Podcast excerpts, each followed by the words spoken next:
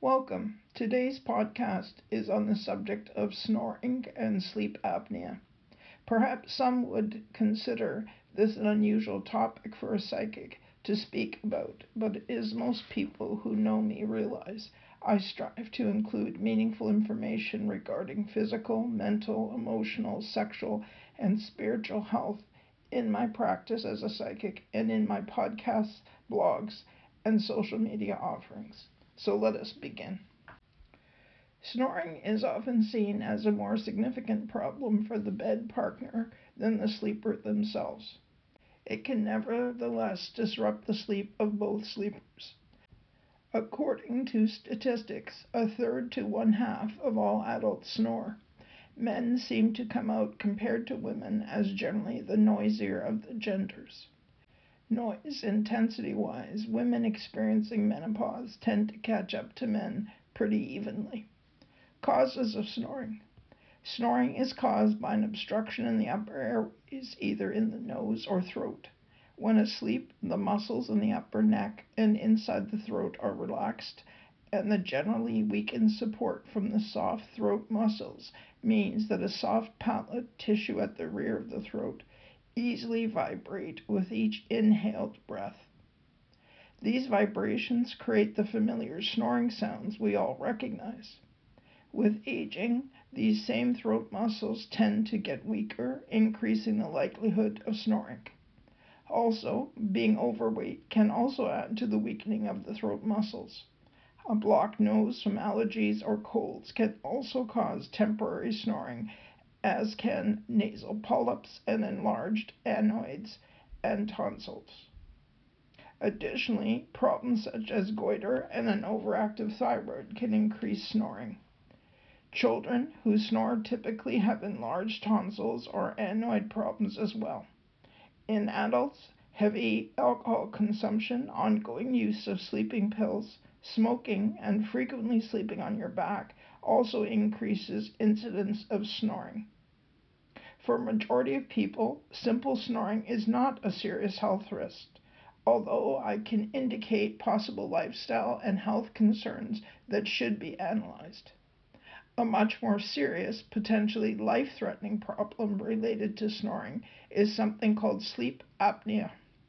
Sleep apnea is characterized by frequent choking attacks throughout the night and loud snoring. The choking reflex occurs because the soft palate is drawn closed when the sleeper breathes in, blocking airways and temporarily stopping breathing, causing the sleeper to choke and awaken gasping for air. These choking incidents can last from between 10 to 90 seconds, and in some severe cases, upwards of multiple times a night. The causes of sleep apnea are similar to those of snoring. There are frequent interruptions in sleep to lead to increased drowsiness during daytime hours. In some extreme cases, the daytime sleepiness can be so severe that it prevents individuals from working or being able to drive safely. Some sufferers who try to function without proper treatment frequently go on to experience serious and often frequent accidents on the road or at work or at home. According to statistics, some 20% of people with sleep apnea have had a car accident as a result of falling asleep at the wheel. Risks of sleep apnea. When breathing is obstructive during light or deep sleep, Lack of oxygen prompts the brain to send emergency signals to the muscles to move, but the problem is usually greater during REM sleep, and it is during this phase that is most dangerous for the sleeper. The muscle paralysis that occurs during REM sleep means the body takes longer to respond to the fact that the brain is receiving less oxygen in that moment.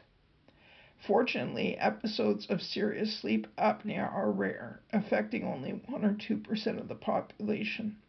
People suffering from sleep apnea tend to be moody, have little interest in sex, and feel constantly tired. They experience very little REM sleep and, in severe cases, virtually no deep sleep. Lack of REM sleep combined with breathing problems that result in reduced oxygen may explain why those with sleep apnea frequently also develop memory and concentration problems. Heart disease, hypertension, and increased risk of stroke are all associated with sleep apnea. Yearly in the US alone, 2,000 to 3,000 sleep apnea sufferers die as a result of nighttime heart attacks. For asthmatics and other respiratory disease sufferers, the additional risk of breathing difficulties is obvious. If you or loved one fit the profiles in my podcast, please seek medical advice from your doctor. Have a sleep study done ASAP. A sleep study involves you spending one night in a sleep lab being monitored by a system using sensors and various devices to monitor your blood pressure, oxygen levels, basically your quality of sleep. It could save your life or the life of someone you love. Please act on this now. Till next time.